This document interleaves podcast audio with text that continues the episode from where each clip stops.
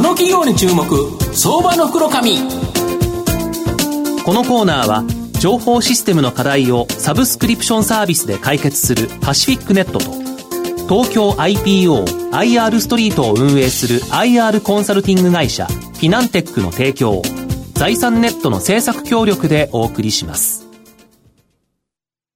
ここからは、相場の福の神、財産ネット、企業調査部長、藤本信之さんとともにお送りいたします。藤本さん、こんにちは。毎度、相場の福の神こと、藤本でございます。まあ、アメリカのトランプ大統領は大変おめでとうございますという形でですね、はい。まあ、昨日は阪神も大山のホームランで勝ったし、非常に機嫌のいい日と。いう形でですね、この縁起のいい日にですね、今日はとっておきのですね、企業をご紹介したいなというふうに思います。今日ご紹介させていただきますのが、証券コード3497、東証マザーズ上場、リーガル不動産代表取締役社長の平野哲司さんにお越しいただいてます。平野社長、よろしくお願いします。よろしくお願いします。こんにちは。リーガル不動産は東証マザーズに上場しておりまして、えー、現在株価983円、10万円弱で買えるという形になります。大阪市北区の梅田駅近くに本社がありですね、なんと東京本社は、この琴平タワーの7階にあると、はい、もうビルをエスカレーターで動いていただけと、エレベーターで動いていただけと いうことですね。はい、で、えー、こちらにですね、ある不動産の価値をですね、再創造、リクリエーションし、任意売却物件の仲介コンサルティングのみならずですね、賃貸ビル、マンションの経営やマネジメント、戸建て、マンションの分譲事業などに進出、また、東京、神戸にもですね、拠点を設ける、まあ、総合不動産デベロッパーという形になります。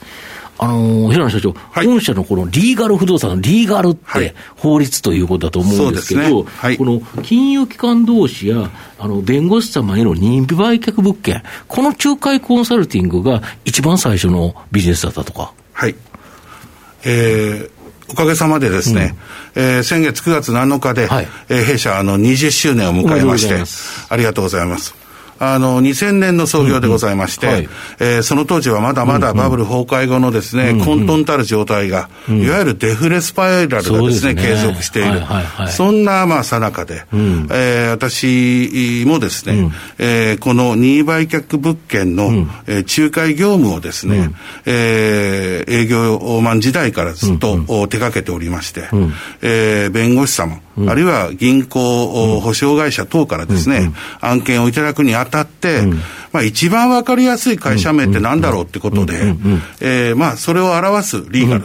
えー、法律的な、あるいは合法的な、こういう役ですけれども、えー、そういう名前を付けさせていただいて、うん、えー、それから、まあ、リーマンショックまでのですね、うん、えー、8年間、9年間ですね、うんうん、えー、このお仕事をさせていただいてました。なるほど。要は、不良債権とか様々銀行を抱えたから、うん、それをなんか、担保を取っている不動産を売却しなきゃいけない。そうするとそれをいろんな、もう本当にいろんな物件。だからこのことから他社があまり手がけずですね、競合がまだ少ない手間の抱えるですね、まあ数億円程度の物件をオフィス、マンション、ホテル、いろんな案件取り扱ったとか。そうですね。えー、弁護士さんからいただく案件というのはですね、えー、様々です。うんうん、えー、場所も、うん、それから物件の大きさも、うん、それから種類も、うん、えー、それは関係なくやってまいりますので、うん、それをすべて受け止めて、うん、えー、全部やっていこうという態度ではないと、うん、えー、次からその弁護士さんからですね、案件をいただくことはできません。はい。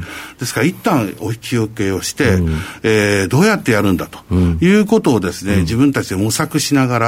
そしてそれに取り組んでいくと。えー嫌がらない、うん、えー、何でもこう積極的に興味を持ってやっていくと、こういう、まあ、えー、営業姿勢ですね、うん、これがあのデベロッパーになった今でもですね、うん、生きてきていると。いうことだと思います。だから本当に戸建てもやれば、マンションもやれば、ホテルもやるっていう、はい、でしかも割と小さな規模のものもやる、どうしても不動産って、例えば2億円の物件をやるのも、20億円の物件をやるのも、実はあんまり手間変わらない、はい、そうするとやっぱ売上高とか利益とか、パッと増やそうと思えば、はい、でかいやつ、でかいやつに行くんですけど、御社の場合は本当に、まあ逆に言えば競合の少ないブルーオーシャンのところを結構狙われてて、だから利益率厚いんですよね。そうですね。はい。まあ特に、まあ、2012年に東京にやってまいりまして、うん、えー、それから、あのーまあ、大変やっぱり東京は競争が厳しいっていう面もあります、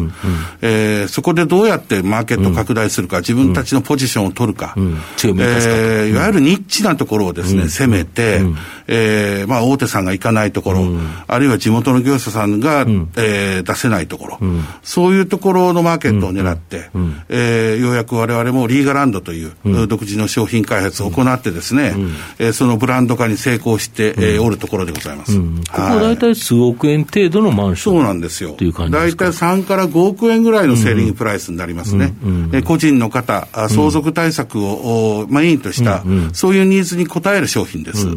なるほど。あと、新型コロナ、どうしてもですね、まあ、様々な影響、いろんな企業にあったと思うんですけど、うん、まあ、御社の影響、ちょっと短期的なものと中長期的なものに分けて教えていただきたいんですが。えー、正直申し上げてですね、うん、やはりあの、うん、大阪の企業でございますので、この海外からのインバウンドのお客様が、えー、激減したというのはやはりダメージですね。えー、我々もポートフォリオの中で、えー、数箇所ですね、えー、ホテル、あるいは民泊の専用マンションを手掛けておりますので、まあ、そこからの今、賃料が入ってきませんので、えー、まあ、それについてはですね、えー、インバウンド待ちという影響がやっぱり出てきておりますし、まあ、先週基準地価発表されましたけれども、やはりあの、心斎橋、道頓堀あたりのですね、うん、えー、地価の下落が顕著ということでもわかりますようにですね、うん、えー、商業地のですね、うん、えー、まあ、あ価格が下がっているということで、うんうん、まあ、それに対するですね、影響はこれこれから出てくるんじゃないかなというふうにまあ思っています。まあ、影響はすぐに我々の業種は出てこないので、うん、えー、これからあどういう形でというのは注視しなければならないというふうに思っています。なるほど。はい、ただ、御社はですね、この不動産ビジネスのデジタルトランスフォーメーション、はい、今やっぱり菅さんがぐっと推し進めているトランスフォーメーション、はい。はい、まあ、この DX 化をですね、まあ、実際目指しておられ、家主と言われるですね、大家さんが知りたい不動産、不動産の負がですね、富という字なんですよね。はい、不可能の負じゃなくて、富の方という形ですよね。はい。えー、この字のですね、オウンドメディア立ち上げられて、大家さんの、あの、会員さんを多く獲得されてるとか。はい。これどんなものでまあ、月間のページビューも50万を超えましてですね、うん、えー、会員数も加速度的にですね、うん、増やさせていただいています。うんえー、立ち上げをいたしまして約1年ちょっとになるんですけれども、うん、まあ、ペースとしては非常にありがたいことにですね、はい。あのー、やはり不動産業っていうのは、どうしても、まあ、歴史的にアナログの、うん、えー、まあ、情報がですね、うん、えー、流通しづらい、うん、えー、そういう形態の業種ではあったんですけれども、うんまあ、そこに風穴風穴を開けて、うん、えー、このお、まあ、やり方をですね、うん、えー、どうにか変えていきたいと、うん、こういうことですね。で、我々がフォーカスしたのはですね、うんうんえーまあ、その業界における情報をですね、うん、大家さん向けに発信していこうと。なるほど。えー、いわゆるその、田中さん、うん、えー、借りる方ではなくてですね、貸す側に対してですね、情報があまりにも少ないので、えー、こちらに対するサービスをですね、えー、行っていく、うん、それがデジタルトランスフォーメーションにつながっていくという理解をしておりまして、うん、そのためのメディアを自分たちで、うん、えー、運営していきたいということで、努力しているところです。これいいですよね、今後だから、御社が売ろうと思った物件、こういうのもご紹介できると、はい、そしたら自分のところのメディアに自分で広告出すわけですから、はい、広告代ただですもんね。そうですね。そうですね、まあご紹介という形でですね、たくさんのまあ情報の中で、まあ弊社のものもあります、他社さんのものもありますし、えー、そこにはですね、まあ家主のパートナーになっていただいている企業さんがですね、どんどんそういう情報をですね、提供してくださる、あるいはサービスを提供してくださる、こういう姿を理想としていますので、それに向かってですね、いろんな方々に参加していただく。それとともに、えー、クラウドファンディングについてもですね、この家主市場でですね、取り組んでいっておりまして、えまあ、弊社のリーガランドの建築資金なんかをですね、今、あ家主以上のクラウドファンディングサービスの中でですね、募集を始めさせていただいてたりもする、ますので、そういういろんな、まあ、これから、あ必要になってくるようなですね、そういうサービスをですね、えー、しかも大家さん向けに、うん、えー、フォーカスしていきたいなというふうに思っています、要は、最終的に結局、不動産を買ってくれるのは大家さんだから、ここの大家さんをいかに抱えておくかっていうところが勝負ということでいうと、このメディアを立ち上げられたと、こん不動産会社普通やらないことを、なんで社長やるんですか？えー、そういう方々がやられないからですね。なるほど。はい。人がやらないから俺がやるんだと。困っておられるんですよ。うんうん、悩んでおられるんですよ。うんうん、で、どうしたらいいんだろうって言っても情報がないから、うんうん結局はですね、もう誰かに任せっきりになってしまう。これが大家さんの今の現状ですので、自分たちだで一生懸命工夫して、うん。うん、えー、家賃を上げたいとか、入居率を上げたいとか、老朽化したものを直したいとか、あいろんな、まあ、思いが終わりだと思うんですけども、それに対する、まあ、ソリューションをですね、家主上でやっていきたいと。こういうことなんですね。御社の今後の成長を引っ張るもの、改めて教えていただきたいんですが。はい。まずあの、やはりコロナの影響、うん、これをできるだけ軽微に食い止めてですね、うん、えー、短期的に利利益率を改善して、うんうん、えー、そしてですね、えー、まあ、賃貸、家賃収入ってやっぱり、うん、コロナで、えー、証明されましたけど、非常にやっぱり、えー、手堅いですので、でね、これを強化しないといけない。うんうん、えー、それから、あリーガランドは、あ相変わらず好調でございますので、この大相続時代に向けてですね、今後10年、このリーガランドのですね、ビジネスを強化すると。これがまあ短期中期の、我々の一番課題ではないかというふうに思っています。そして、中長期的には今のそのデジタルトランスフォーメーション、